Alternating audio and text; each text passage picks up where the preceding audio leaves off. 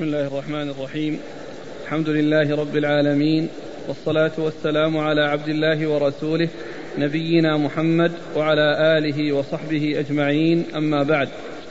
قال الإمام أبو داود السجستاني رحمه الله تعالى كتاب الضحايا.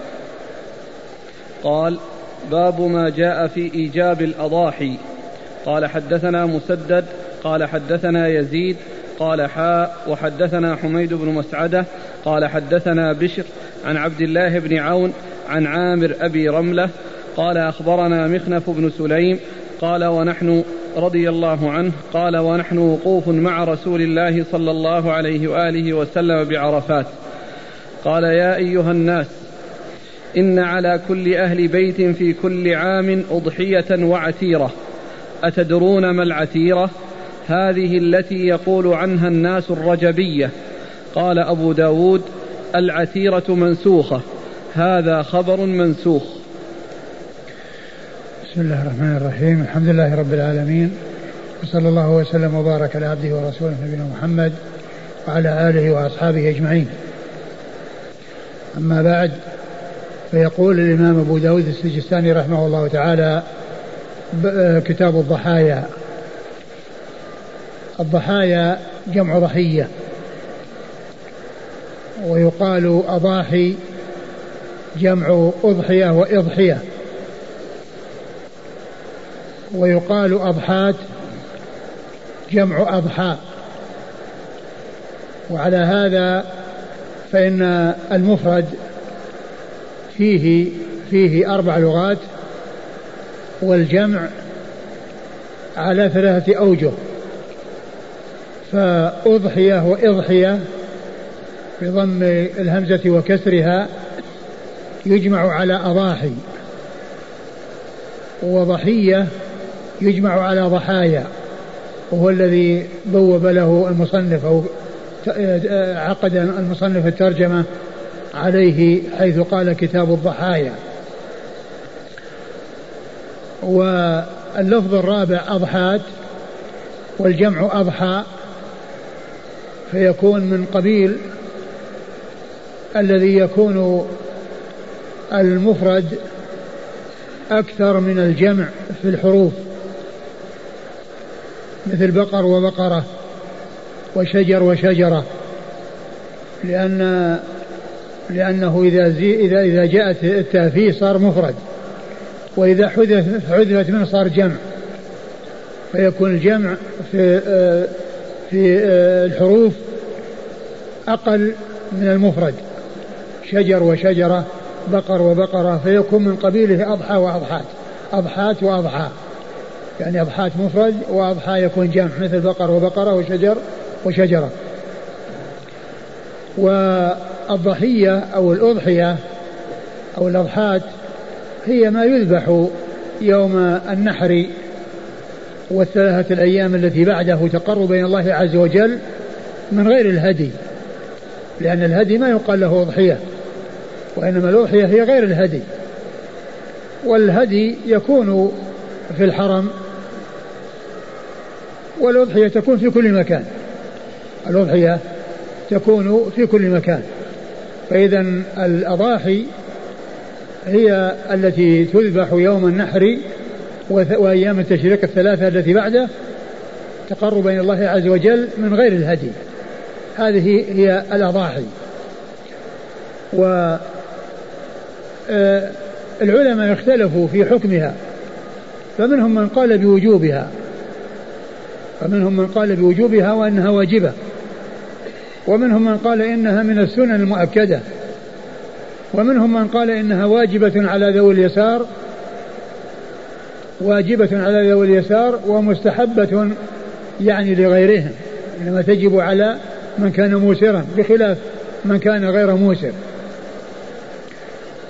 وأبو داود رحمه الله عقد الترجمة الأولى من الأبواب تحت هذا الكتاب بقوله إيجاب الأضحية. باب إيجاب الأضحية أو الأضاحي. الأضاحي. باب إيجاب الأضاحي. باب إيجاب الأضاحي. هنا أتى بالجمع على غير على وجه آخر لأنه قال هناك الضحايا وهنا قال الأضاحي. وهنا قال الأضاحي وكل وكل ذلك جمع. الأضاحي جمع ضحية أضحية وأضحية والضحايا جمع ضحية. والضحايا جمع ضحية. فالإمام أبو داود عقد الترجمة لإيجاب الأضاحي. إيجاب الأضاحي. وجمهور أهل العلم على أنها مستحبة وأنها من السنة المؤكدة. قالوا ولم يأتي يعني أدلة واضحة تدل على الوجوب. وقد أورد أبو داود في هذه الترجمة حديثين. الأول حديث مخنف بن سليم رضي الله عنه أن النبي صلى الله عليه وسلم قال على يا أيها الناس إن على كل أهل بيت في كل عام أضحية وعثيرة. إن على كل أهل بيت في كل عام أضحية وعثيرة. أضحية وعثيرة. إن على كل أهل بيت. قالوا وهذا يدل على الوجوب لأن قوله على أهل بيت يعني أنه يجب عليهم أو مكتوب عليهم أو واجب عليهم. أضحية وعثيرة. والأضحية قد عرفناها وهي ما يذبح يوم النحر والأيام التشريق الثلاثة التي بعده. تقربا إلى الله عز وجل مما ليس بهدي. والعتيرة هي الذبيحة التي تذبح في رجب أو في أوائل رجب. وكان هذا في الجاهلية وكان في صدر الإسلام ثم جاء ما يدل على منعه وعلى النهي عنه وأنه وأنه جاء في الحديث لا فرع ولا عتيرة والعتيرة هي التي تذبح في رجب عتيرة بمعنى ماتورة أي مذبوحة في رجب ويقال لها الرجبية. فالذين قالوا بالوجوب استدلوا بهذا الحديث. والحديث في إسناده من هو متكلم فيه ومن هو مجهول. في إسناد هذا الحديث من هو مجهول لا يعرف. فيكون ضعف الحديث بسببه. ومن العلماء من قال إن العتيرة أنها يعني باقية ولكنها على الاستحباب ولم ينقل عن أحد من أهل العلم أنه كان يفعلها إلا ما جاء عن سعيد بن جبير أو سعيد بن مسيب يعني خاصة وإلا فإن أهل العلم يعني لا يقولون بها والمشهور عن أهل العلم أنهم لا يقولون بها أي العتيرة وأنها يعني إما أنها ثابتة ولكنها منسوخة أو أن الأحاديث فيها غير ثابتة عن رسول الله صلى الله عليه وسلم والحديث الذي معنا فيه شخص متكلم فيه والألباني قد حسن هذا الحديث وفيه من هذا الشخص الذي لا يعرف أو فيه شخص لا يعرف. وأبو داود رحمه الله ذكر بعده أنه منسوخ ولكن يشكل عليه بعد ثبوته لو إن كان ثابتا أن هذا في حجة الوداع وكان ذلك في آخر الأمر. ولا وليس هناك بين حجة الوداع وبين وفاة الرسول صلى الله عليه وسلم إلا أشهر قليلة. فهذا يفيد تأخره يفيد أنه متأخر وليس بمتقدم. ولكن يعني يكون في إسناده من هو متكلم فيه ولا سيما وأنه فيه كونه مقرون بالعتيرة والعتيرة يعني جاء يعني ما يدل على يعني منعها وأن اللفظ يعني يدل يدل على الوجوب ويكون في ذلك وجوب العتيرة وجوب الأضحية فالنسخ يعني غير واضح. اللهم إلا أن يكون الناسخ جاء في الأشهر التي بعد الحج. إذا كان الناسخ جاء بعد الأشهر فممكن. ولكن كونها كانت في الجاهلية وجاءت في أول الإسلام ثم نسخت هذا هو الأقرب. أن يكون يعني نسخها أنها كانت إذا كانت أنها سائغة في أول الإسلام أنها نسخت بعد ذلك. لكن كون الحديث يدل على التأخر وأن الحكم آه، على أنها سائغة وأن ذلك كان في حجة الوداع وفي عرفة كما جاء في هذا الحديث فالذي يظهر والله أعلم أن الحديث غير ثابت من أجل الرجل الذي في إسناده وهو غير معروف. نعم. قال حدثنا مسدد. مسدد بن مسرهد البصري ثقة أخرج حديث البخاري وأبو داود والترمذي والنسائي. عن يزيد. عن يزيد بن زريع وهو ثقة أخرج له أصحاب كتب الستة. قال حاء وحدثنا حميد بن مسعدة. ثم قال حاء وهي للتحول من إسناد إلى إسناد. وحميد بن مسعدة صدوق أخرج حديثه مسلم وأصحاب السنن. عن بشر. عن بشر وهو ابن المفضل وهو ثقة أخرج له أصحاب كتب الستة. عن عبد الله بن عون. عن عبد الله بن عون وهو ثقة أخرج له أصحاب كتب الستة. عن عامر أبي رملة. عن عامر أبي رملة وهو الذي قال عنه الحافظ التقريب يروي عنه عبد الله بن عون لا يعرف. أخرج حديثه أبو داود بن ماجه. أصحاب السنن. أخرج حديثه أصحاب السنن. عن مخنف بن سليم. عن مخنف بن سليم رضي الله عنه وقد أخرج حديثه أصحاب السنن. نعم. وقد أخرج حديثه أصحاب السنن.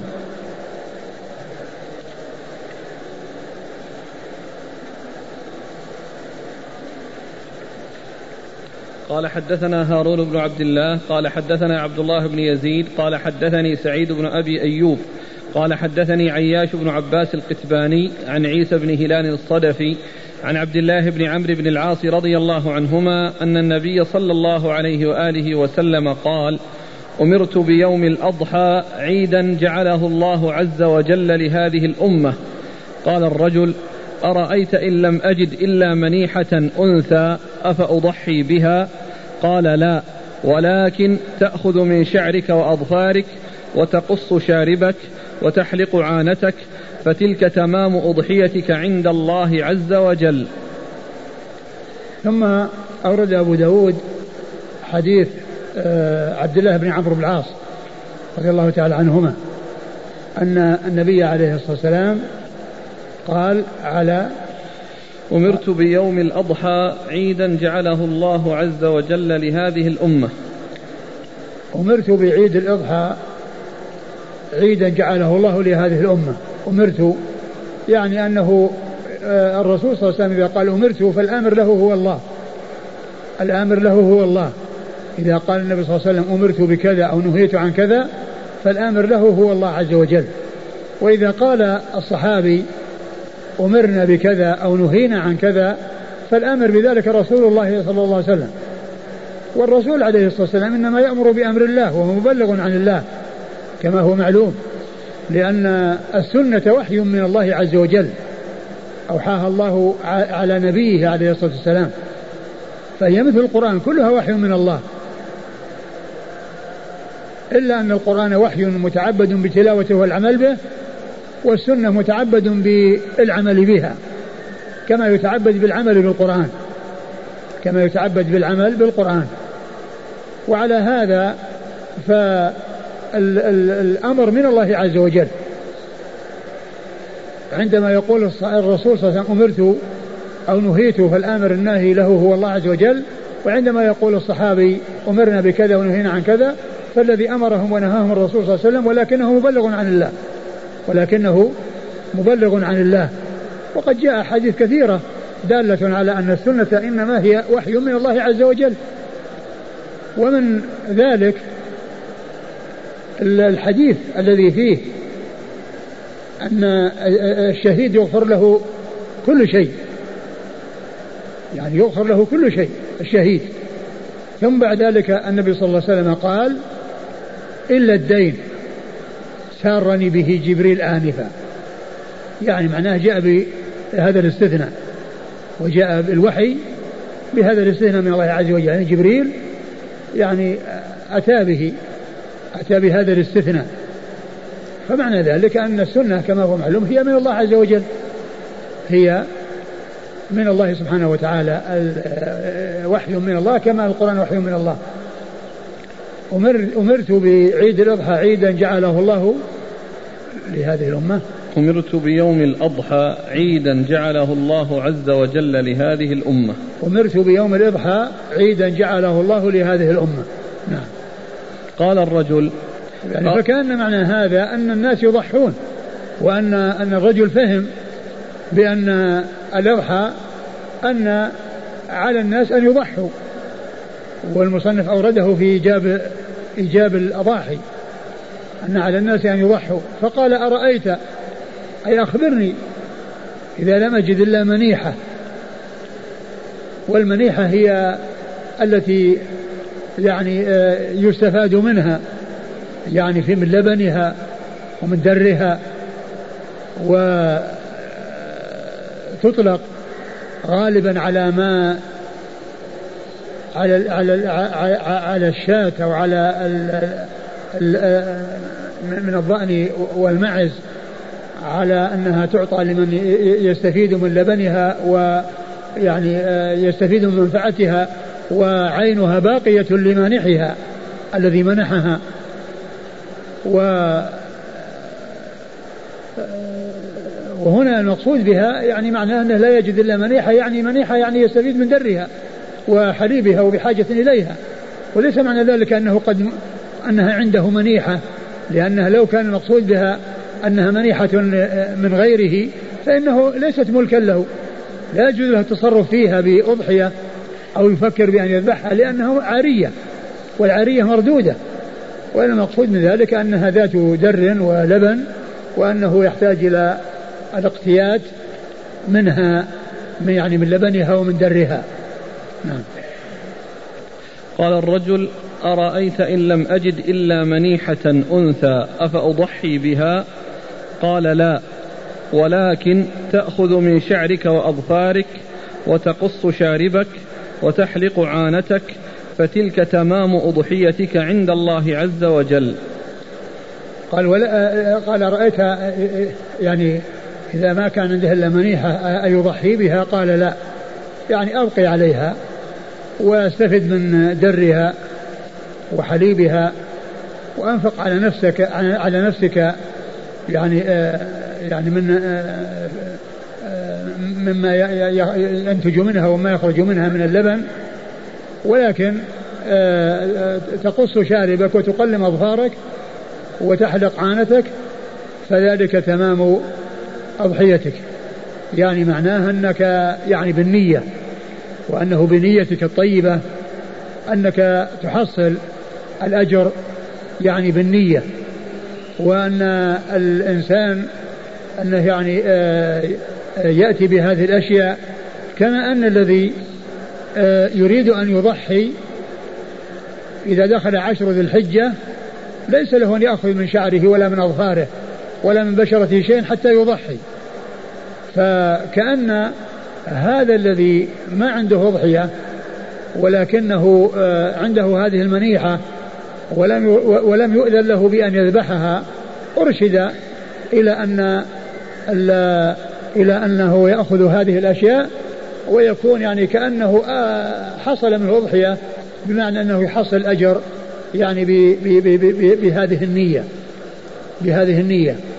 ومعلوم أن الإنسان بنيته الطيبة وأن الإنسان إذا يعني تمنى آه، أو آه، أن يكون له مثل ما لشخص من الناس من المال بحيث ينفق في سبيل الله وحيث يعني يصرف في في كذا فهذا غبطة ويؤجر الإنسان على ذلك إذا إذا حصل ذلك. ولكن الذي جاء في الحديث هنا يعني يبدو أنه كأنه آه، على اعتبار أن المضحي عندما تدخل العشر يمتنع من أخذ هذه الأشياء ولا يفعل ذلك إلا بعدما يضحي فيكون هذا كأنه حصل منه أنه ضحى فيأخذ من شعره ومن أظفاره وبشرته يعني في ذلك الوقت.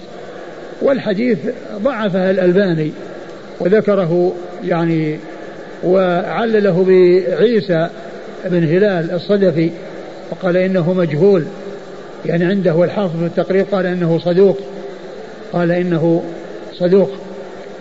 نعم. قال حدثنا قال حدثنا هارون بن عبد الله. هارون بن عبد الله الحمال البغدادي. لقبه الحمال وهو بغدادي أخرج له مسلم وأصحاب السنن. عن عبد الله بن يزيد. عن عبد الله بن يزيد المقري وهو ثقة أخرجه أصحاب كتب الستة. عن سعيد بن أبي أيوب. عن سعيد بن أبي أيوب المصري وهو ثقة أخرجه أصحاب كتب الستة. عن عياش بن عباس القتباني. عن عياش بن عباس القتباني وهو صدوق. ثقة أخرجه البخاري في جزء القراءة ومسلم وأصحاب السنن. ثقة أخرجه البخاري في جزء القراءة ومسلم وأصحاب السنن. عن عيسى بن هلال الصدفي. عن عيسى بن هلال الصدفي وهو صدوق. أخرج له. البخاري في الأدب المفرد وأبو داود والترمذي البخاري في الأدب المفرد وأبو داود والترمذي. والنسائي. والنسائي. عن عبد الله بن عمرو بن العاص. عن عبد الله بن عمرو بن العاص رضي الله تعالى عنهما الصحابي الجليل أحد العباد الأربعة من أصحاب النبي صلى الله عليه وسلم وحديثه أخرجه أصحاب كتب الستة.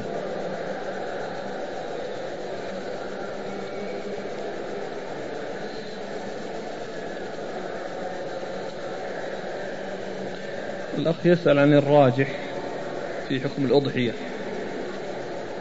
والله الذي يبدو أنها أنها يعني من السنن المؤكدة.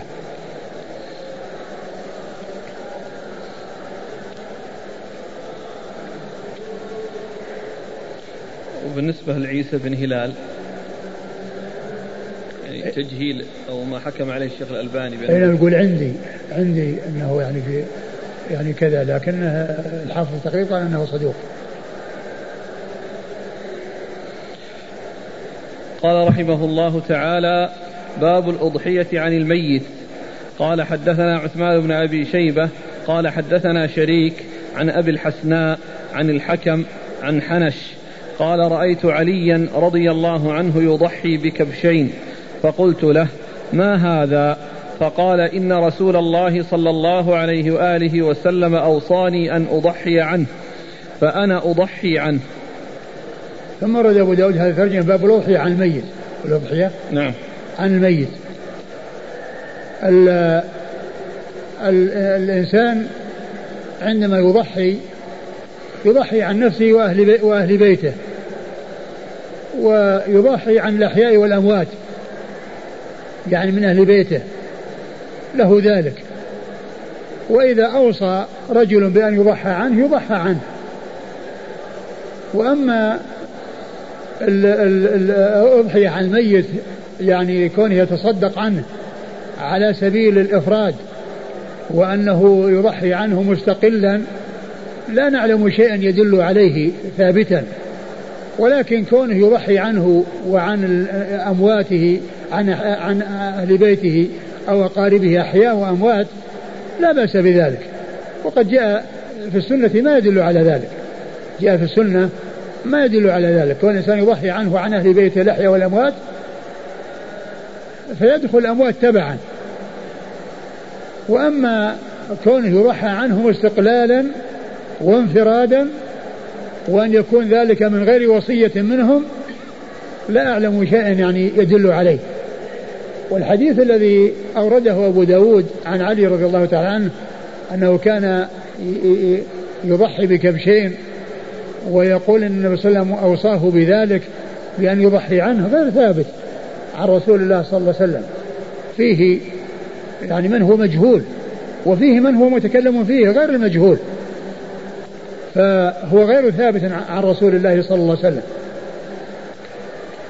والإنسان إذا أراد أن يصل إلى النبي صلى الله عليه وسلم بسببه شيء من رفعة الدرجة وعلو المنزلة فإن, فإن عليه أن يجتهد هو في الأعمال الصالحة لنفسه.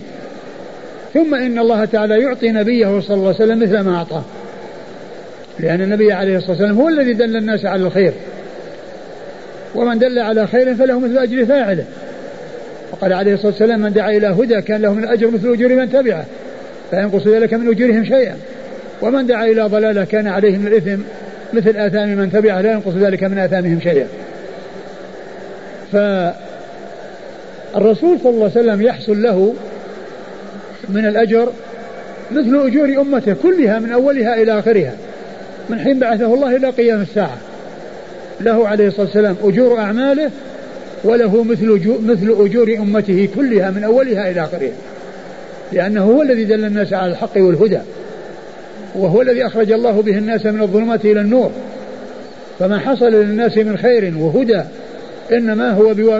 إنما هو بسببه وبدلالته وإرشاده. عليه الصلاة والسلام فالإنسان آآ آآ عليه أن يجتهد في الأعمال الصالحة لنفسه ثم إن الله يعطي نبيه صلى الله عليه وسلم مثل ما أعطاه. لا أن يضحي له أو يعمل أعمال خاصة به أو يجعلها له وإنما يأتي بالأعمال لنفسه والله تعالى يعطي نبيه مثل ما أعطاه عليه الصلاة والسلام. وأسعد الناس حظا وأوفرهم حظا بعد رسول الله صلى الله عليه وسلم في وصول الثواب والأجور إليهم بعد رسول الله عليه الصلاة والسلام أصحاب رسول الله عليه الصلاة والسلام. لأنهم هم الذين تلقوا الحق والهدى عن النبي عليه الصلاة والسلام. وهم الواسطة بين الناس وبين رسول الله عليه الصلاة والسلام.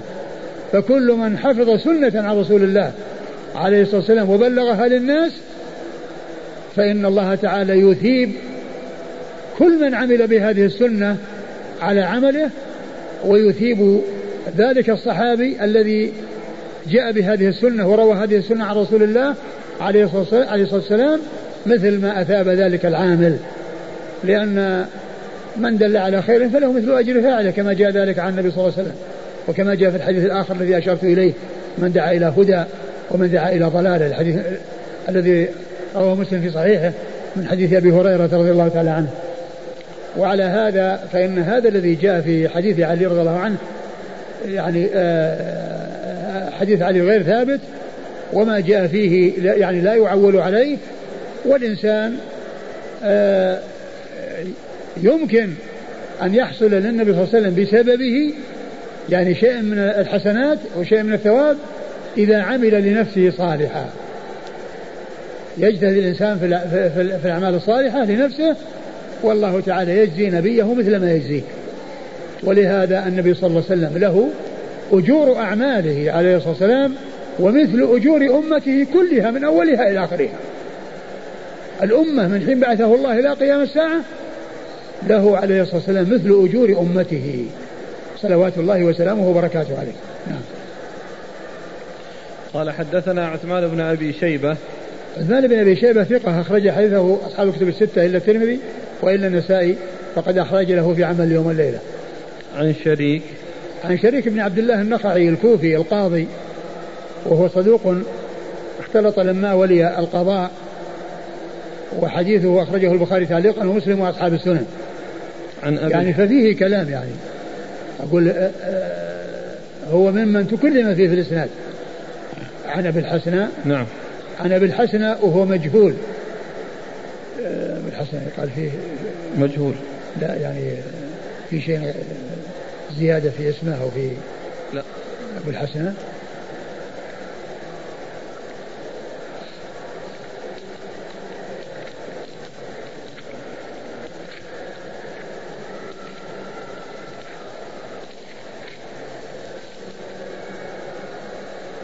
أبو الحسناء بزيادة ألف. قيل اسمه الحسن وقيل الحسين. مجهول من التابعة. نعم. قيل اسمه الحسن وقيل الحسين. مجهول أخرج له. أبو داود والترمذي والنسائي في مسند علي. أخرجه أبو داود والترمذي والنسائي في مسند علي. عن الحكم. عن الحكم بن عتيبة وهو ثقة أخرج له أصحاب كتب الستة. عن حنش. عن حنش وهو ابن المعتمر أو بن ربيعة. نعم المعتمر أبو المعتمر بن ربيعة وهو صدوق يهم. له أوهام. صدوق له أوهام أخرج حديثه. أبو داود والترمذي والنسائي. أخرج حديث أبو داود والترمذي والنسائي. إذا فيه رجل مجهول وفيه حنش هذا الذي يهم وفيه شريك الذي آه يعني ساء حفظه لما ولي القضاء. عن علي. عن علي بن أبي طالب رضي الله تعالى عنه أمير المؤمنين ورابع الخلفاء الراشدين الهادين المهديين صاحب المناقب الجمة والفضائل الكثيرة رضي الله عنه وأرضاه وحديثه عند أصحاب الكتب الستة.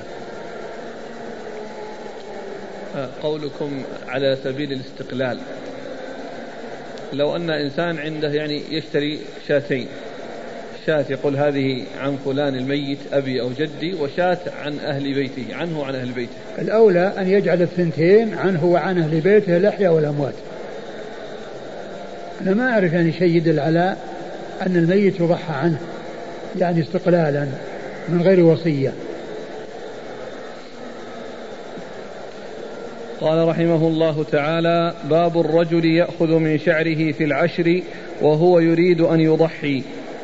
قال حدثنا عبيد الله بن معاذ قال حدثنا أبي قال حدثنا محمد بن عمرو قال حدثنا عمرو بن مسلم الليثي قال سمعت سعيد بن المسيب يقول سمعت أم سلمة رضي الله عنها تقول قال رسول الله صلى الله عليه وآله وسلم من كان له ذبح يذبحه فإذا أهل هلال ذي الحجة فلا يأخذن من شعره ولا من أظفاره شيئا حتى يضحي.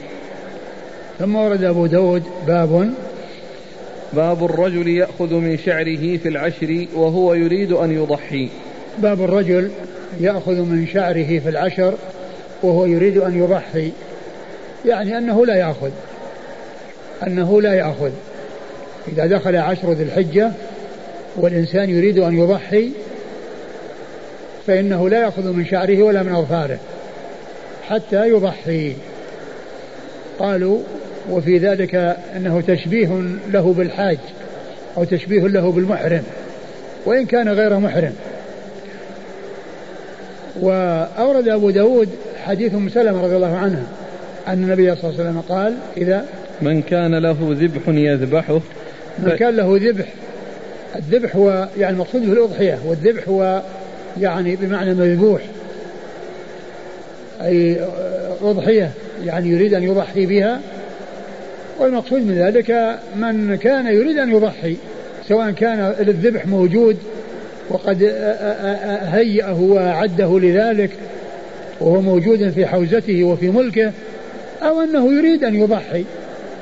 يعني إذا إذا جاء وقت الأضحية يشتري ضحية ويذبحها فهو يريد أن يضحي. ف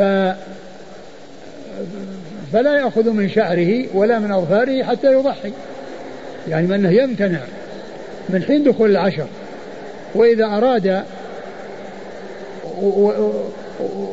وينبغي له أنه يتعاهد هذه الأشياء قبل أن تدخل العشر.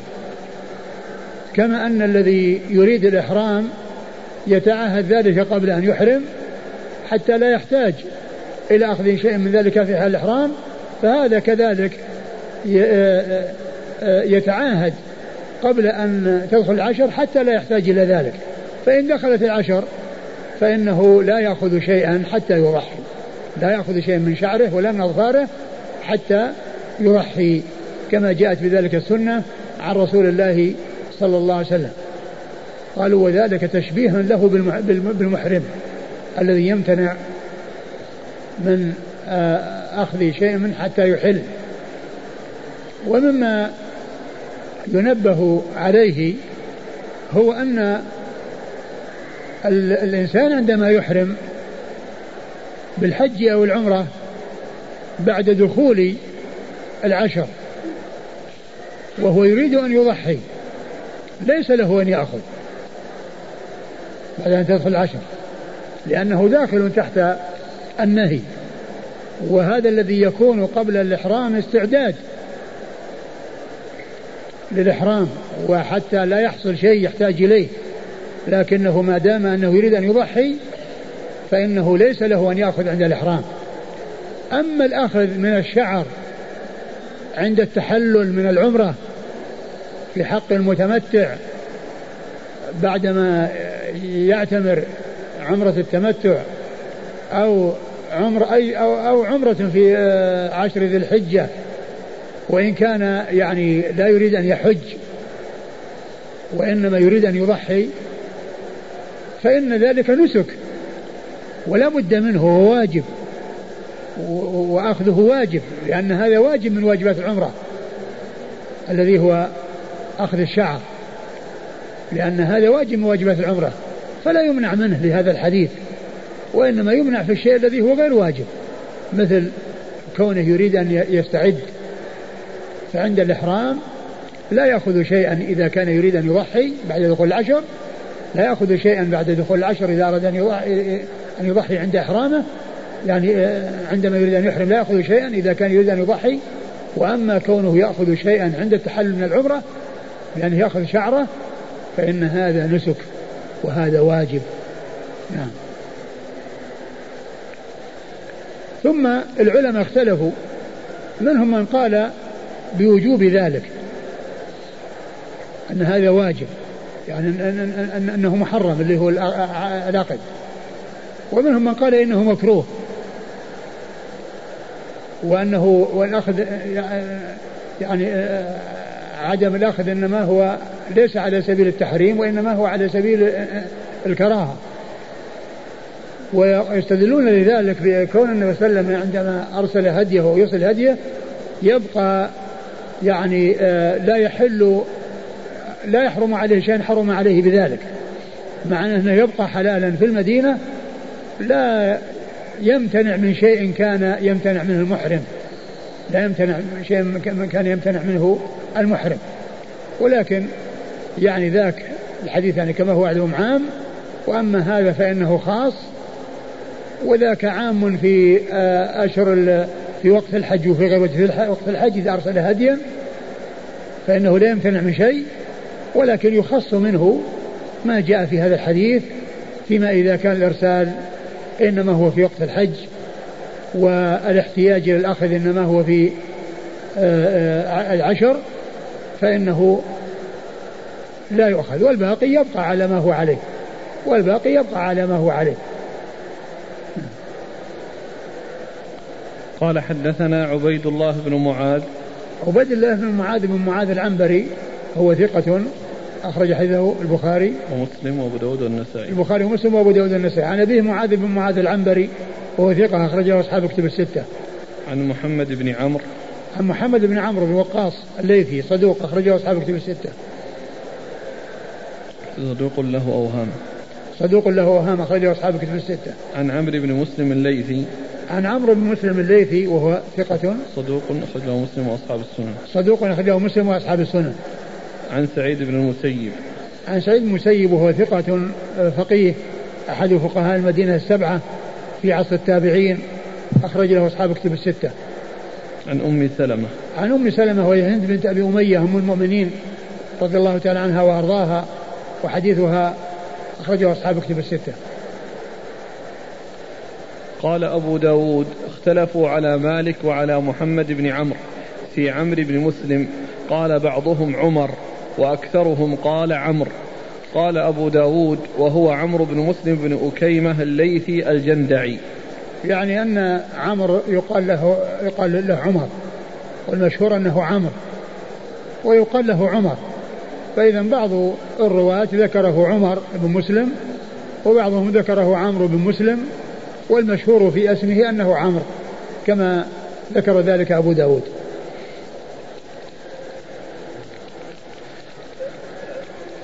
أبو داود يقول باب الرجل يأخذ من شعره في العشر وهو يريد أن يضحي. آه الرجل لا مفهوم له بل المرأة كذلك.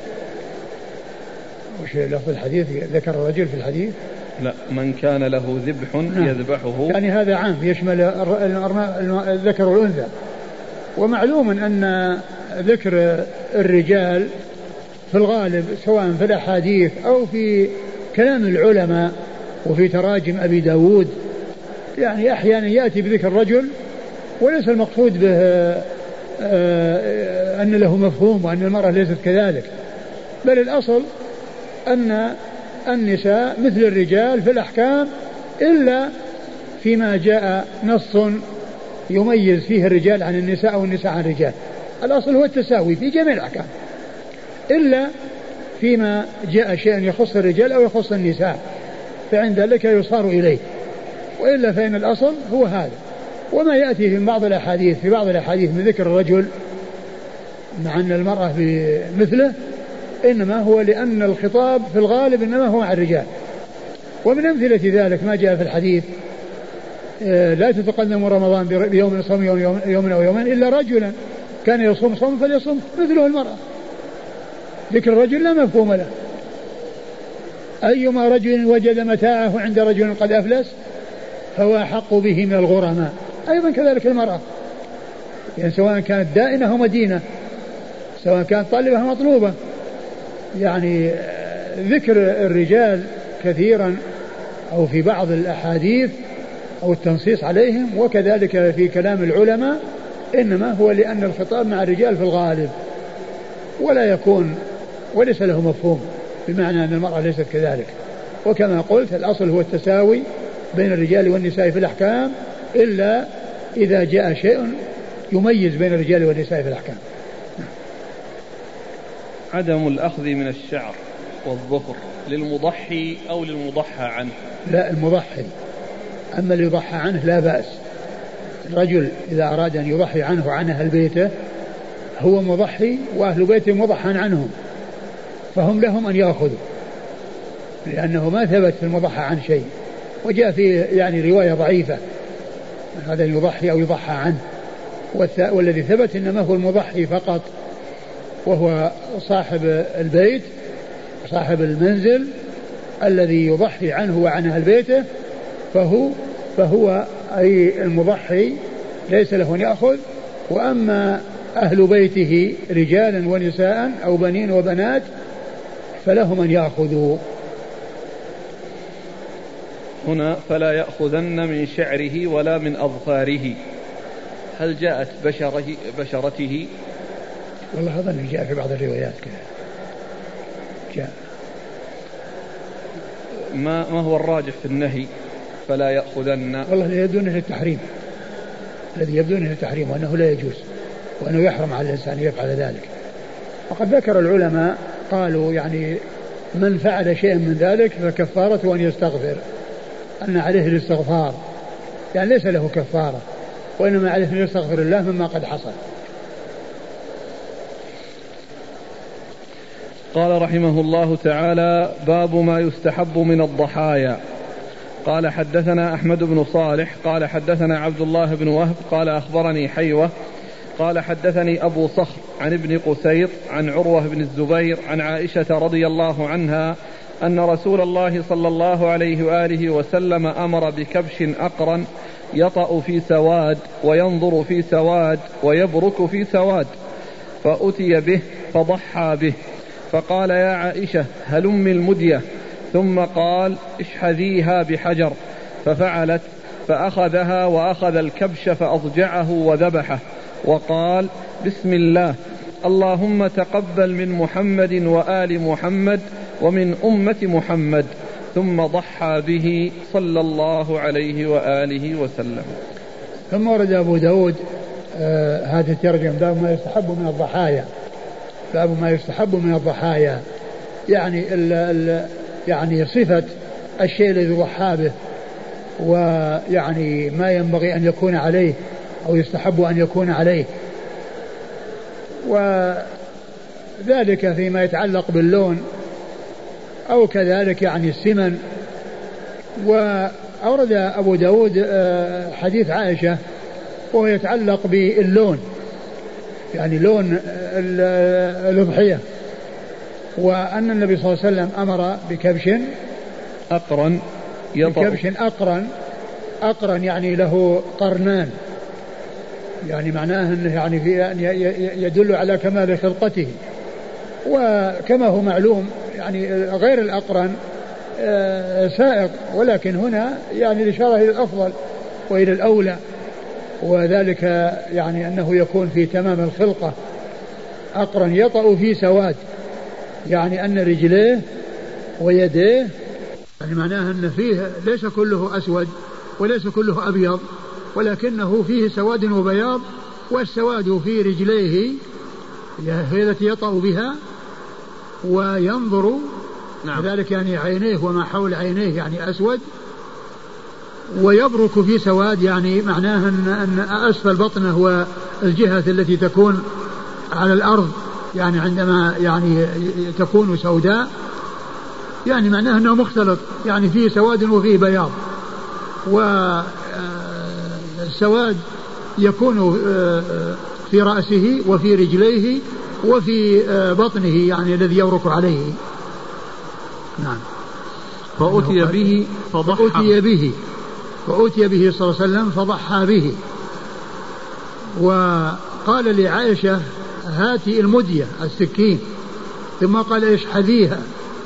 يعني معناها أنها تسنها أو تحدها. كما جاء في الحديث وليحد أحدكم شفرته. إن الله كتب الإحسان على كل شيء. فإذا ذبحتم فأحسنوا الذبحه وإذا قتلتم فأحسنوا القتلة. وليحد أحدكم شفرته. وليرح ذبيحته. هنا الشحذ هو الاحداد يحد يعني معناه يعني إن السكين تمر وتجرى على شيء حجر أو على حديدة يعني حتى يكون ما يقطع به حادا. وذلك لتحصل يحصل مقصود وتحصل الرائحة الراحة للذبيحة. تحصل الراحة وعدم المضرة والتعذيب للذبيحة. إذا كانت السكين كالة يعني تتألم الذبيحة وتتأذى. وإذا كانت حادة يحصل القطع وثريها بسرعة وبسهولة فيكون في ذلك إراحة للذبيحة.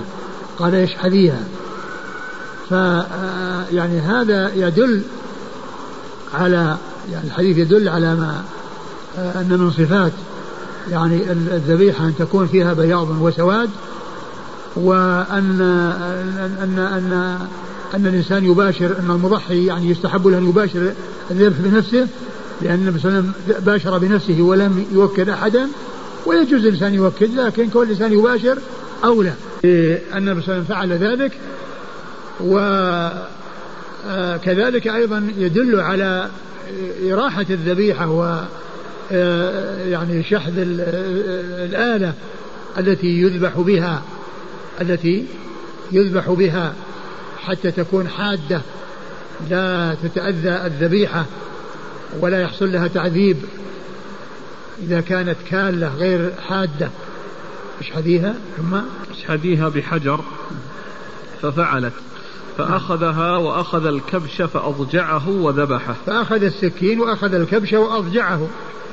وإضجاع الكبش يكون على جنبه الأيسر موجها إلى القبلة بحيث يعني يطع على صفحة عنقه برجله اليمنى ويمسك الرأس باليد اليسرى ويذبحه باليد اليمنى. فأضجعه أضجعه وذبحه. وقال بسم الله. الله. وقال بسم الله. يعني هذا يدل على أن مشروعية التسمية عند الذبح وأنه يقول بسم الله. في بعض الروايات أنه قال بسم الله والله أكبر. بسم الله والله أكبر. اللهم إن هذا اللهم تقبل من محمد وآل محمد ومن أمة محمد. اللهم تقبل من محمد ومن آل محمد وأمة محمد. يعني ضحى عن نفسه وعن آله وأمته. أي عن من لم يضحي منهم. نعم. قال حدثنا أحمد بن صالح.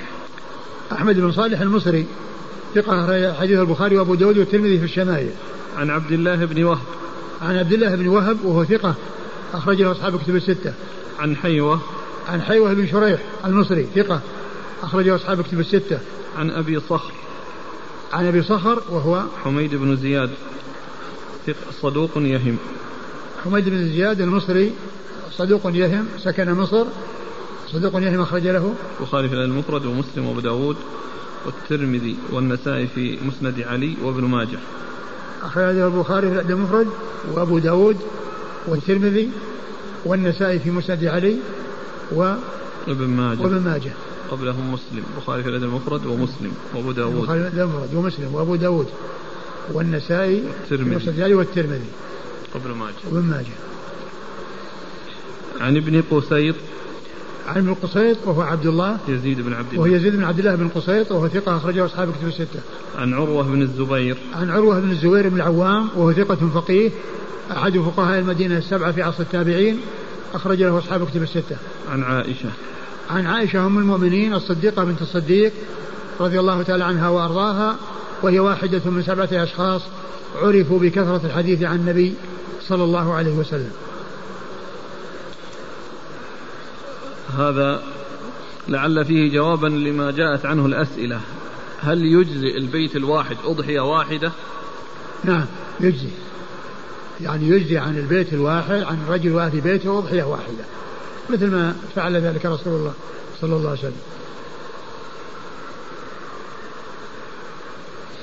قال حدثنا موسى بن إسماعيل قال حدثنا وهيب.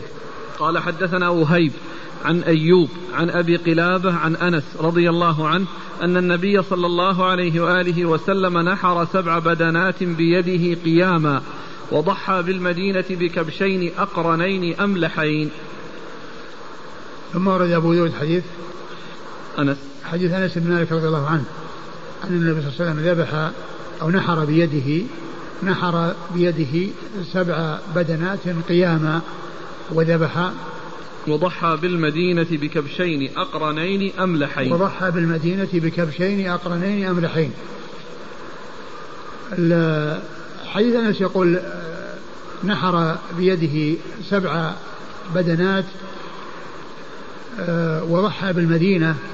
يعني هذا يشعر أو يفيد بأن أن هذا الذي أن أن أن البدنات أنها ليست في المدينة. ويعني وقد يعني يكون ذلك المراد بذلك أنها في الحج. ومعلوم أن النبي صلى الله عليه وسلم إنما ذبح 63 بيده لأنه كان معه 100 من الإبل وذبح 63 بيده ووكل علي رضي الله عنه بنحر الباقي. قال وضحى في المدينة بكبشين آه، أقرنين أملحين بكبشين أقرنين أملحين أقرنين يعني لهما قرون. وقد مر في الحديث السابق أن الكبش الذي هذا كان أقرن وأن هذا من تمام الخلقة وأملحين الأملح هو الذي فيه سواد وبياض. الذي فيه سواد وبياض. نعم. هل فيه دليل والكبش هو من الضأن. الكبش هو من الضأن. والأضحية تكون من من الذكور والإناث.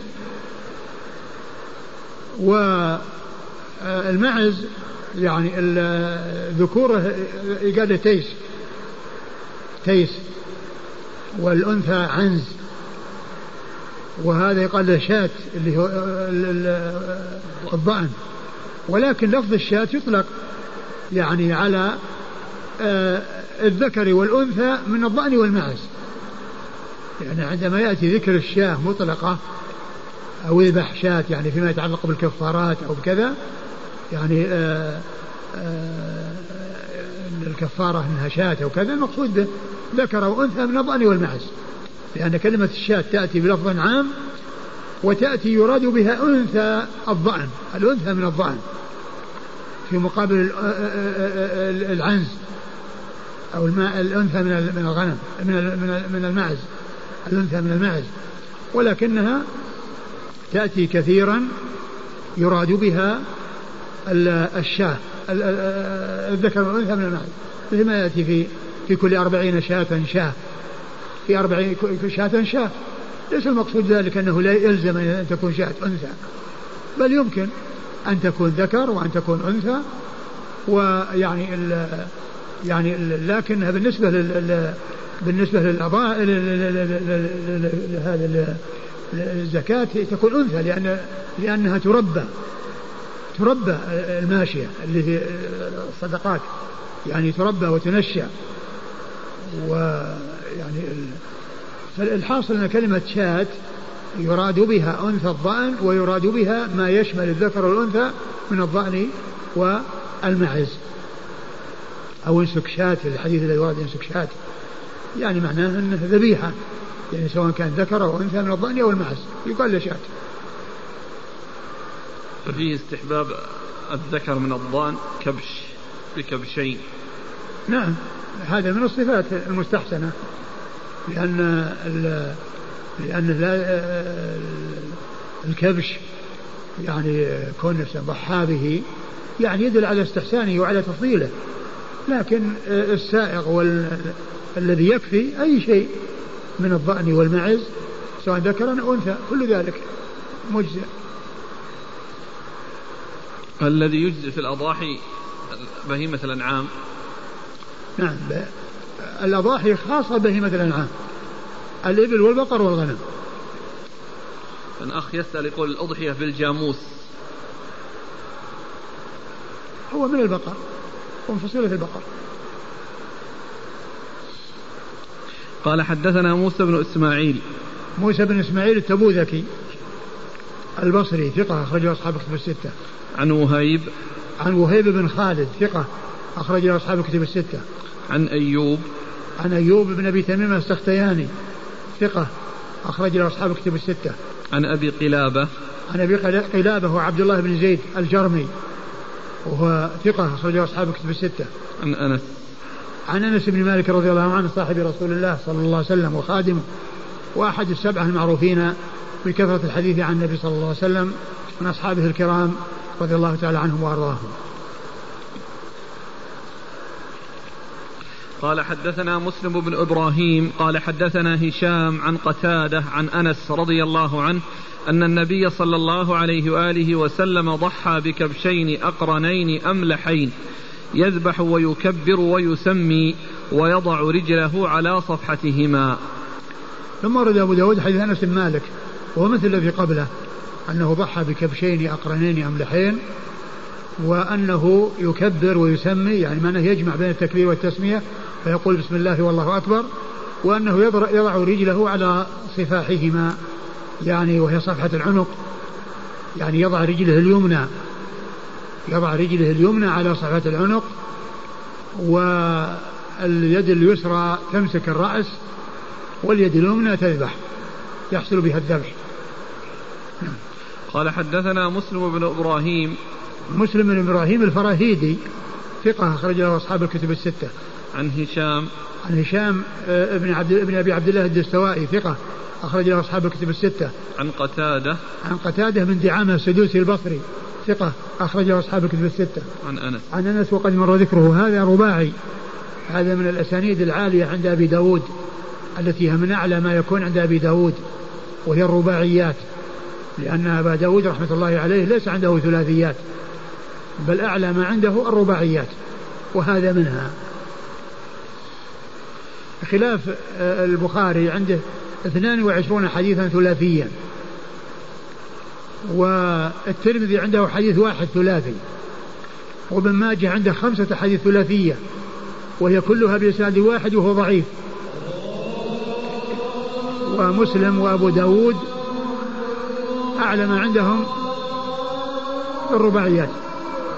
قلت أن أن مسلم وأبو داود وكذلك النسائي هؤلاء الثلاثة ليس عندهم ثلاثيات بل أعلى ما يكون عندهم الرباعيات. وأما البخاري فعنده 22 حديثا ثلاثيا وأبو الترمذي عنده حديث واحد وابن ماجه عنده خمسة أحاديث وكلها بإسناد واحد وذلك الإسناد ضعيف. وهي من زوائد ابن ماجه على الكتب. انتهى الباب. بقي حديثان. نعم. بقي حديثان. نتوقف الآن.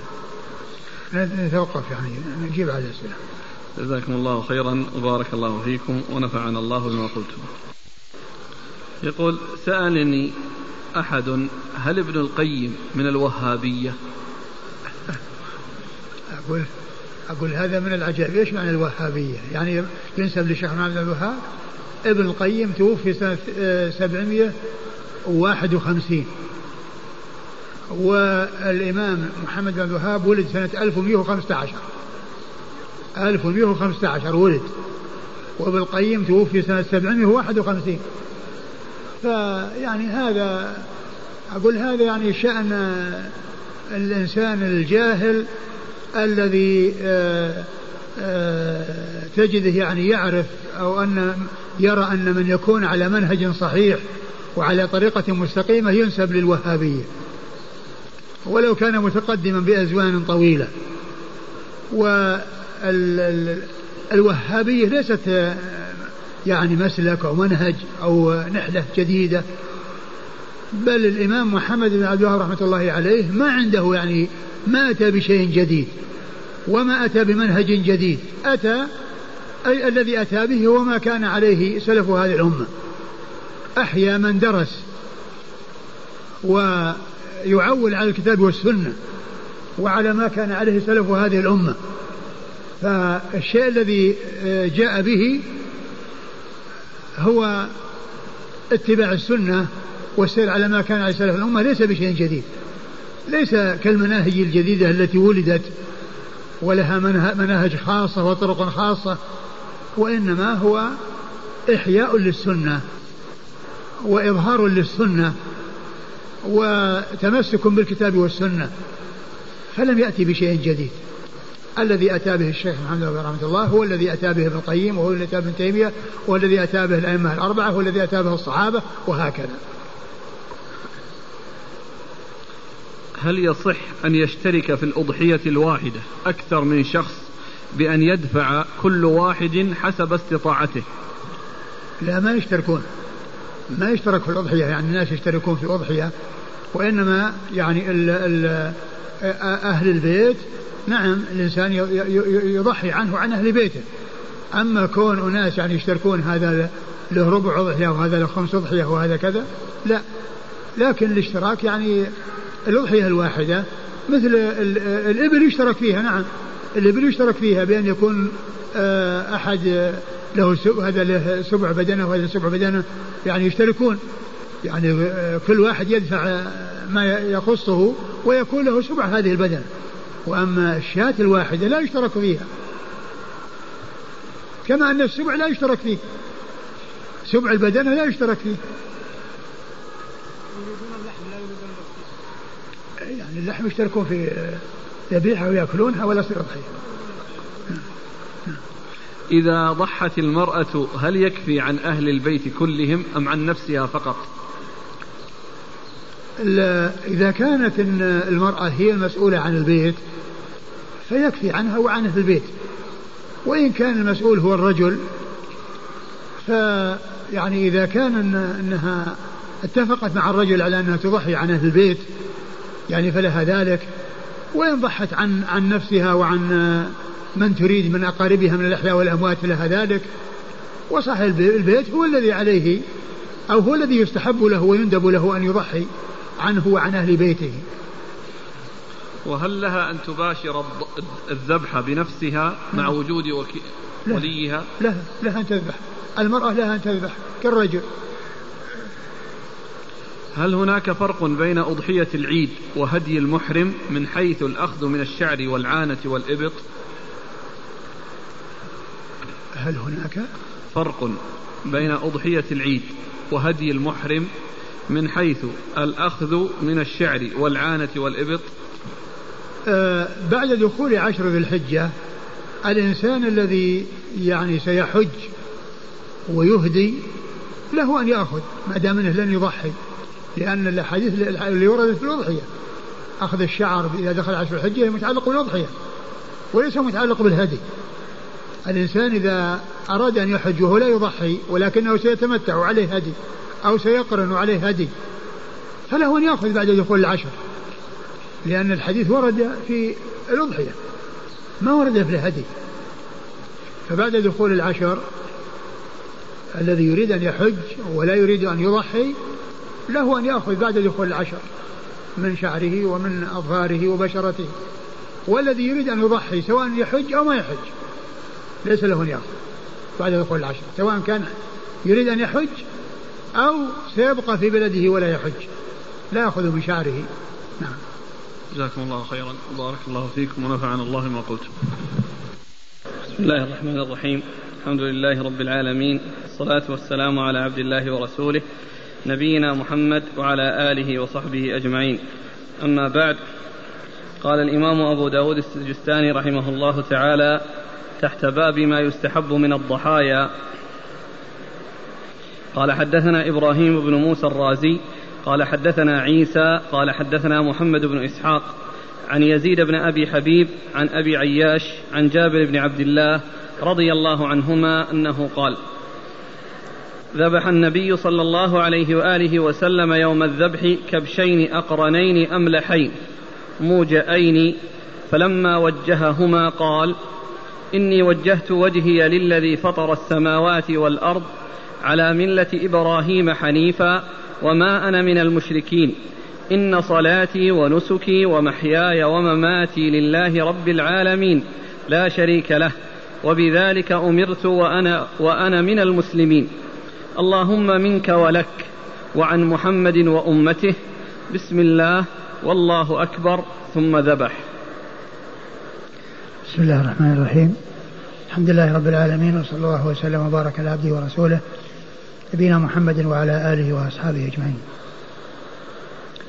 أما بعد فقد سبق في الدرس الماضي البدء بالترجمة ما يسن من الضحايا وأن النبي صلى الله عليه وسلم ضحى بكبشين أملحين أقرنين وقد أورد أبو داود يعني بعض الأحاديث في هذه الترجمة وقد مرت. ثم أورد هذا الحديث عن جابر بن عبد الله رضي الله تعالى عنهما أن النبي صلى الله عليه وسلم ضحى بكبشين أملحين أقرنين ثم ذكر بعد ذلك أنه عند ذبحهما يعني سمى وذكر هذا الذكر عند الذبح. وذكر أيضا الدعاء مع هذا الذكر عند الذبح. والحديث في إسناده مقال من جهة أبي عياش المعافري الذي آه، يروي الذي هو أحد رجال الإسناد وكذلك من جهة محمد بن إسحاق المدني وهو مدلس وقد روى بالعنعنة فالذي له شواهد يكون صحيحا من أجل تلك الشواهد التي جاءت في الأحاديث عن النبي صلى الله عليه وسلم مثل التضحية بالكبشين الأقرنين الأملحين ومثل التسمية والتكبير. وأما ما كان جاء في هذا الحديث ولم يكن له شواهد فإنه مقدوح فيه من أجل أبي عياش المعافري ومن أجل محمد بن إسحاق المدني الذي روى بالعنعنة وهو صدوق آه، يعتمد حديثه إلا فيما جاء معنعنا وغير مصرحا فيه بالتحديث فإن ذلك يكون علة. وعلى هذا في الحديث فيه علة في إسناده علتان. أبو عياش مقبول ومحمد بن إسحاق صدوق. إذا صرح بالتحديث اعتمد قوله وإذا لم يصرح بالتحديث فإن ذلك من القدح في روايته. نعم. ذبح النبي صلى الله عليه وآله وسلم يوم الذبح كبشين أقرنين أملحين موجئين. وهذا فيه ذكر أيضا الوجه. موجئين يعني مخصيين. موجئين مخصيين.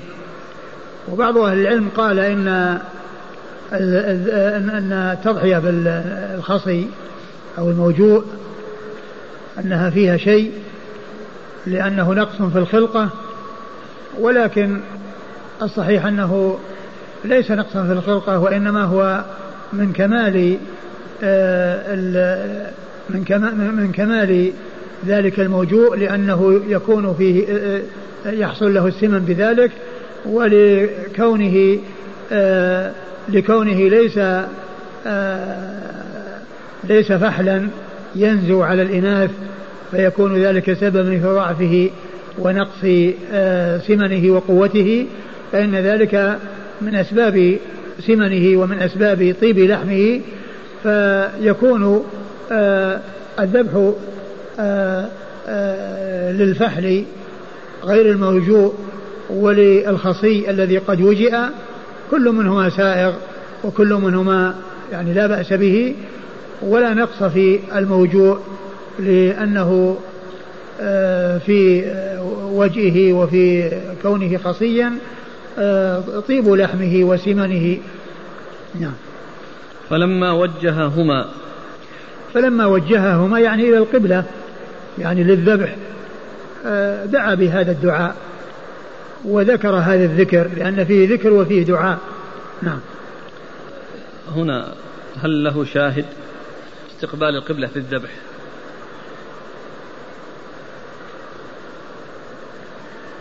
والله ما أذكر لكن التوجيه إلى القبلة يعني مشروع. لكن ما أذكر يعني يعني نص فيه الآن ما أذكر. فلما وجههما قال إني وجهت وجهي للذي فطر السماوات والأرض على ملة إبراهيم حنيفا وما أنا من المشركين. إن صلاتي ونسكي ومحياي ومماتي لله رب العالمين. لا شريك له وبذلك أمرت وأنا من المسلمين. اللهم منك ولك وعن محمد وأمته. بسم الله والله أكبر. ثم ذبح. يعني هذا فيه ذكر ودعاء والدعاء والذكر والدعاء قد ورد. يعني آه، فيما يتعلق بالتكبير وكون آه، عن محمد وآل محمد أو أمة محمد ورد. يعني له شواهد. وقد سبق أن مر شيء منها. قال حدثنا إبراهيم بن موسى الرازي. إبراهيم بن موسى الرازي ثقة أخرج له أصحاب كتب الستة. عن عيسى. عن عيسى بن يونس بن أبي إسحاق السبيعي ثقة أخرج له أصحاب الكتب الستة. عن محمد بن إسحاق. عن محمد بن إسحاق المدني وهو صدوق مدلس أخرج حديثه البخاري تعليقا مسلم وأصحاب السنن. والكلام فيه أنه إذا صرح بالتحديث فحديثه معتمد وإذا لم يصرح ففي وإنما أتى بالعنعنة أو بقال فإن التدليس أو فإن هذا من تدليسه فيكون محتملا للاتصال ويكون محتملا للانقطاع كما هو الشأن في التدليس نعم عن يزيد بن أبي حبيب يزيد بن أبي حبيب المصري وهو ثقة أخرج له أصحاب الكتب الستة. عن أبي عياش. عن أبي عياش وهو المعافري وهو مقبول أخرج له. أبو داود بن ماجه. أخرجه أبو داود بن ماجه. عن جابر بن عبد الله. جابر بن عبد الله الأنصاري رضي الله تعالى عنهما وهو أحد السبعة المعروفين بكثرة الحديث عن النبي صلى الله عليه وسلم. قال حدثنا يحيى بن معين قال حدثنا حفص عن جعفر عن أبيه عن أبي سعيد رضي الله عنه أنه قال كان رسول الله صلى الله عليه وآله وسلم يضحي بكبش أقرن فحيل ينظر في سواد ويأكل في سواد ويمشي في سواد ثم ورد أبو داود حديث أبي سعيد الخدري رضي الله تعالى عنه أن النبي صلى الله عليه وسلم ضحى بكبش فحيل. والفحيل يعني هو الكريم العزيز عند أهله المعد يعني للفحولة يعني كونه ينزو على الإناث. فينظر في سواد ويمشي في سواد و ويأكل في سواد.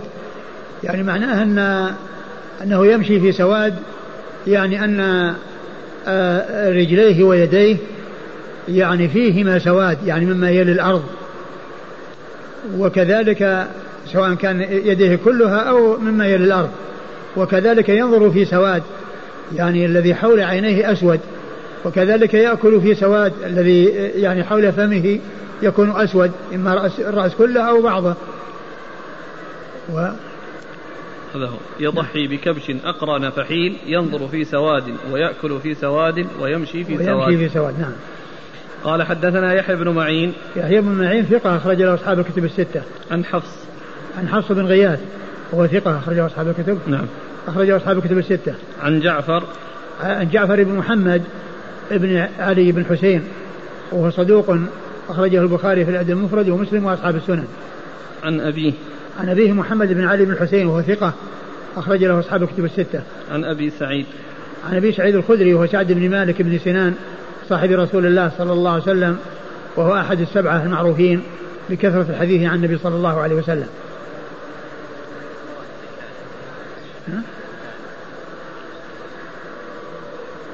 كان الغالب في الاتيان بها أنه تدل على الدوام والاستمرار.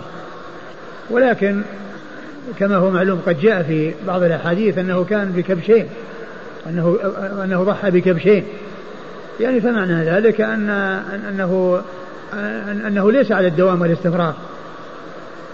وكان تأتي للدوام وتأتي لغيره. ومن أمثلة ذلك الحديث أمثلة ذلك يعني هذا الحديث واضح لأن فيه أنه ضحى بكبشين أنه ضحى بكبشين ليس بكبش واحد. ثم حديث عائشة رضي الله عنها الذي فيه أنها قالت رضي الله عنها كنت أطيب رسول الله صلى الله عليه وسلم لإحرامه قبل أن يحرم ولحله قبل أن يطوف بالبيت. ولحله قبل أن يطوف بالبيت. قولها لحله قبل أن يطوف بالبيت هو ما حصل منه الإحلال إلا مرة واحدة في الحج. يعني ما حج إلا مرة واحدة. فإذا هذا يعني يفيد أنه مرة واحدة وأنها تأتي لعدم الاستمرار أو لعدم الدوام والاستمرار. ولكن الغالب فيها أنها تأتي للاستمرار. إذا كان يفعل كذا وكان يعني أن من عادته ومن شأنه ومن طريقته ومنهجه أنه كان يفعل ذلك. ولكنها أحيانا تأتي لعدم لعدم الاستمرار ومن ومن ذلك هذا الحديث الذي معنا. فإنه قال كان يضحي بكبش وقد جاء أنه كان يضحي بكبشين. ومن أوضح الأدلة عليه حديث عائشة الذي أشرت إليه وذلك في آخره. عند قوله لإحرامه ولحله قبل أن يطوف بالبيت لأنه ما كان حصل ذلك منه إلا مرة واحدة اللي هو الحج حجة الوداع. ومع ذلك عبرت ب طيبة ولحله قبل أن يطوف بالبيت نعم. قال رحمه الله تعالى باب ما يجوز من السن في الضحايا. قال حدثنا أحمد بن أبي شعيب الحراني قال حدثنا زهير بن معاوية قال حدثنا أبو الزبير عن جابر رضي الله عنه أنه قال قال رسول الله صلى الله عليه وآله وسلم لا تذبحوا إلا مسنة. إلا أن يعسر عليكم فتذبحوا جذعة من الضأن. ثم أورد أبو داود هذه الترجمة باب ما يسن باب ما, ما يجزئ من السن ما ما باب. ما يجوز من السن في الضحايا. باب ما يجوز من السن في الضحايا. هذا الترجمة تتعلق بأسنان الضحايا وعمرها والحد الأدنى لما يجزي منها. ومعلوم أن الضحايا إنما هي في بهيمة الأنعام فقط وهي الإبل والبقر والغنم. والمعروف عند العلماء أن الضحية تكون بالجذع من الضأن والثني من غيره. يعني, يعني الثني من المعز والبقر والإبل. الجذع الجذع من الضأن هذا أقل شيء وما تم له ستة أشهر فأكثر. يعني دون السنة. والثني من غيره أي من المعز ومن الإبل ومن البقر. والثني قيل أو يعني قال بعض أهل العلم هو من المعز ما تم له من المعز والضأن ما تم له سنة ودخل في السنة الثانية. ومن البقر ما تم له سنتان ودخل في السنة الثالثة. ومن الإبل ما أكمل خمس سنوات ودخل في السادسة. هذا هو الثني. هذا هو الثني. ما أكمل سنة ما أكمل سنتين ما أكمل خمس سنوات. سنة بالنسبة للضأن والمعز وسنتين بالنسبة للبقر وخمس سنوات بالنسبة للإبل. فالحد الأدنى فيما يتعلق بالإبل خمس سنوات. أكمل أكمل الخامسة ودخل في السادسة. وهذا فيه يعني معناه أن ال ال ال الأسنان التي كانت تؤخذ في الزكاة كلها دون ما يجزي في الأضحية. لأن الإبل الأسنان فيها بنت مخاض اللي لها سنة بنت لابون لها سنتين اللي لها ثلاث سنوات والجذعة أربع سنوات والثني الذي له خمس سنوات. الذي له خمس سنوات. يعني معناه كل الأسنان التي تؤخذ في الزكاة هي دون ما يجزي في الأضحية. دون ما يجزي في الأضاحي.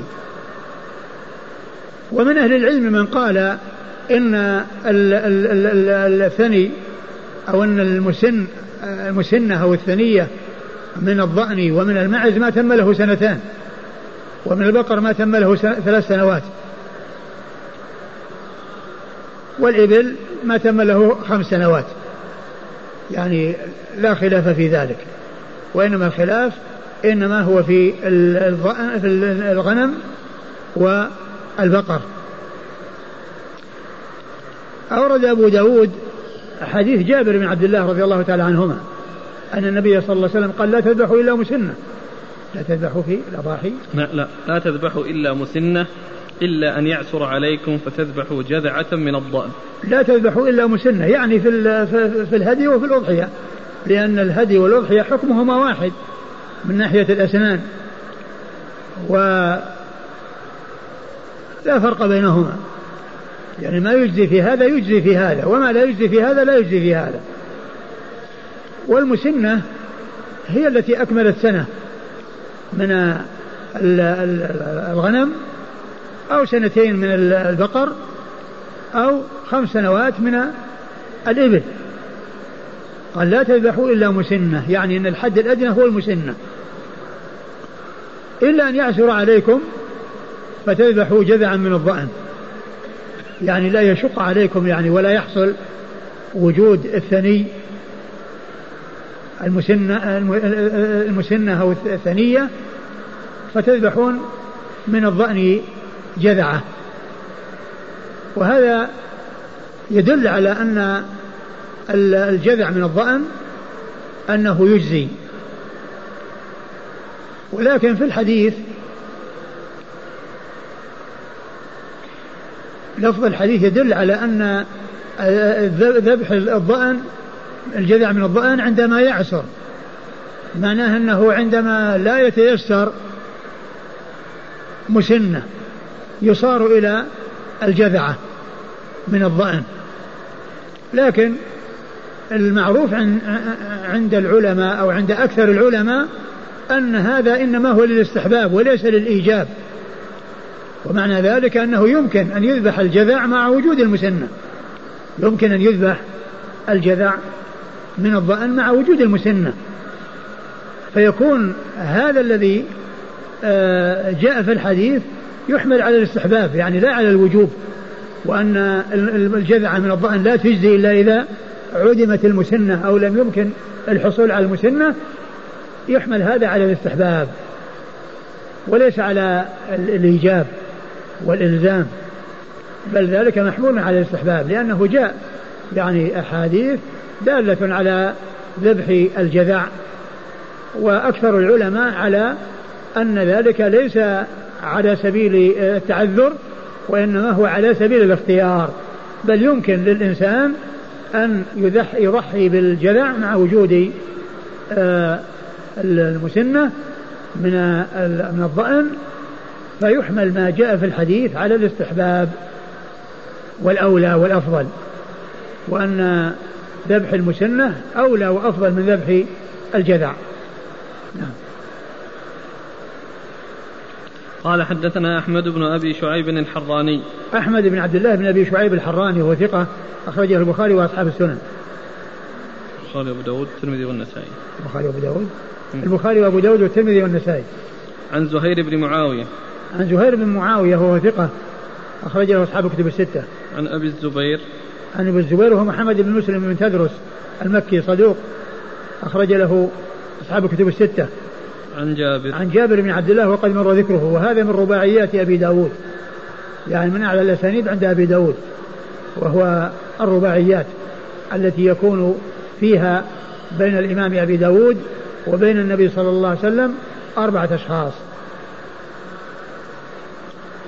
قال حدثنا محمد بن صدران قال حدثنا عبد الأعلى بن عبد الأعلى قال حدثنا محمد بن إسحاق قال حدثني عمارة بن عبد الله بن طعمة عن سعيد بن المسيب عن زيد بن خالد الجهني رضي الله عنه أنه قال قسم رسول الله صلى الله عليه وآله وسلم في أصحابه ضحايا فأعطاني عتودا جذعا. قال فرجعت به إليه فقلت له إنه جذع. قال ضحي به فضحيت به.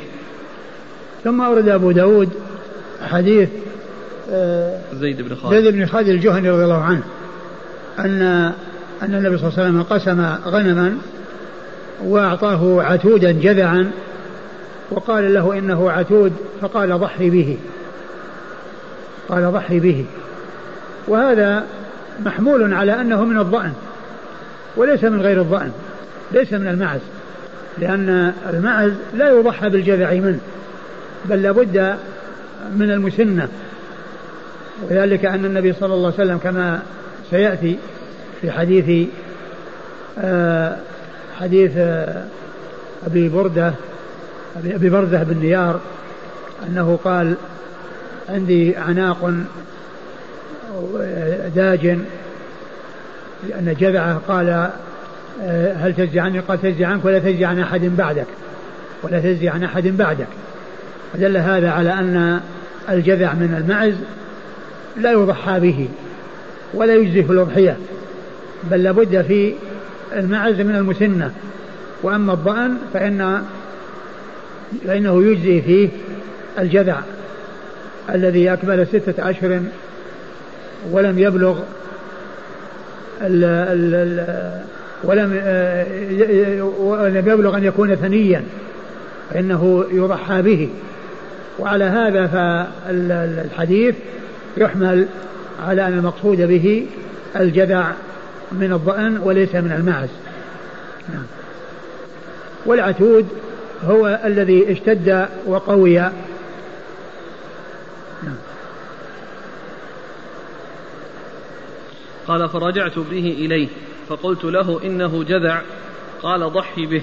يعني معناه كأنه فهم أن أو عنده علم بأن المشروع أنه إنما يكون في المسن أو في الثني فأخبره فقال ضحي به فدل ذلك على جواز التضحية بالجذع أي من الضأن.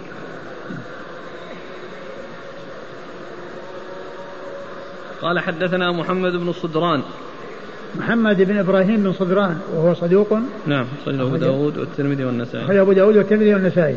عن عبد الأعلى بن عبد الأعلى. عبد الأعلى بن عبد الأعلى ثقة أخرج له أصحاب الكتب الستة. عن محمد بن إسحاق عن عمارة بن عبد الله بن طعمة. محمد بن إسحاق مر ذكره. عمارة بن عبد الله بن طعمة مقبول أخرج له. أبو داود. أخرج له أبو داود. عن سعيد بن المسيب. عن سعيد المسيب وهو تابعي ثقة من فقيه أحد فقهاء المدينة السبعة في عصر التابعين أخرجه أصحاب كتب الستة. عن زيد بن خالد الجهني. عن زيد بن خالد الجهني رضي الله عنه وهو صحابي أخرجه أصحاب كتب الستة. والحديث في إسناده من هو آه عمارة بن عبد الله عمارة بن طعمة عمارة بن عبد الله بن طعمة وهو وهو مجهول مقبول وهو مقبول أخرجه أبو داود وحده ولكن الحديث له شواهد نعم قال حدثنا الحسن بن علي قال حدثنا عبد الرزاق قال حدثنا الثوري عن عاصم بن كليب عن أبيه أنه قال كنا مع رجل من أصحاب النبي صلى الله عليه وآله وسلم يقال له مجاشع من بني سليم فعزت الغنم فأمر مناديا فنادى أن رسول الله صلى الله عليه وعلى آله وسلم كان يقول إن الجذع يوفي مما يوفي منه الثني قال أبو داود وهو مجاشع بن مسعود. ثم ورد أبو داود حديث مجاشع بن مسعود السلمي رضي الله عنه أنه قال عزت الغنم. يعني معناها أنها قلت. يعني العزة هنا بمعنى القلة.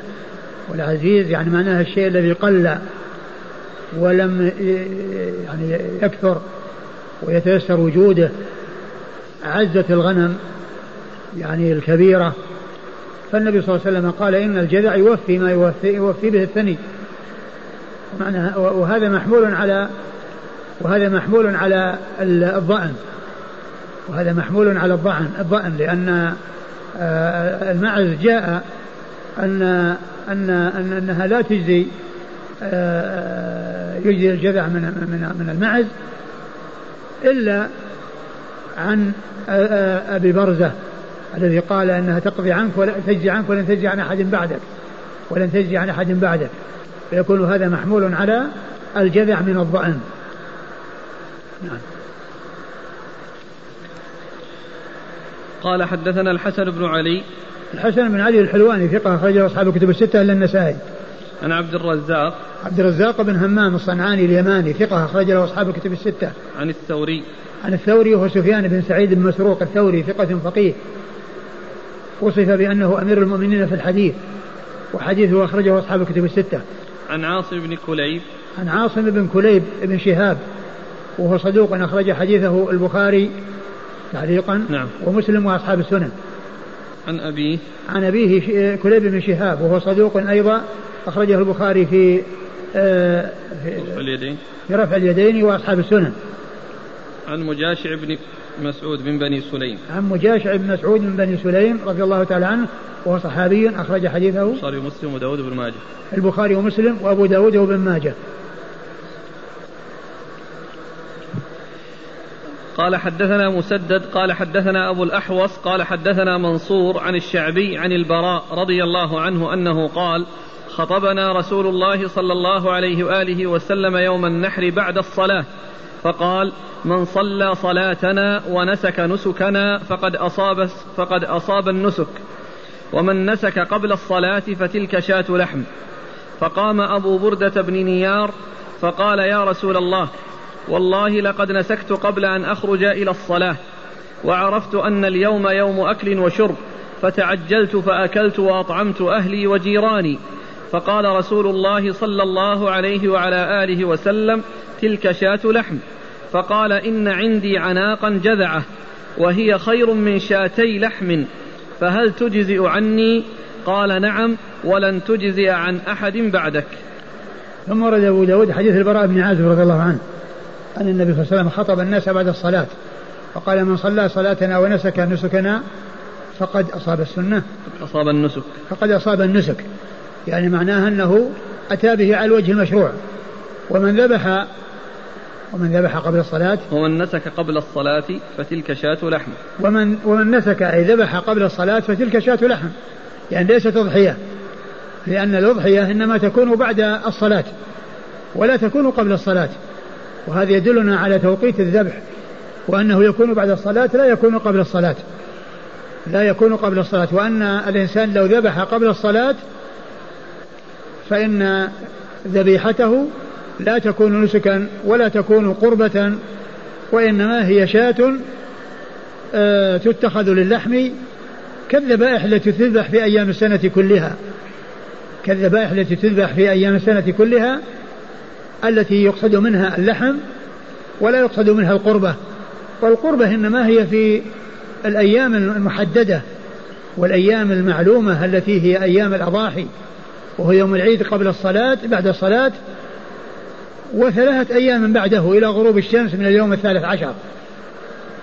اليوم الثالث عشر. أربعة أيام. يوم العيد ويبدأ الذبح بعد الصلاة وثلاثة الأيام الذي بعده. ما كان في هذه الأيام وكذلك الليالي لياليها فإنه يعني ليالي أيام التشريق فإن الذبح موافق للنسك وهو قربة وأضحية. وما كان قبل ذلك أي قبل الصلاة فإنه لا يكون نسكا.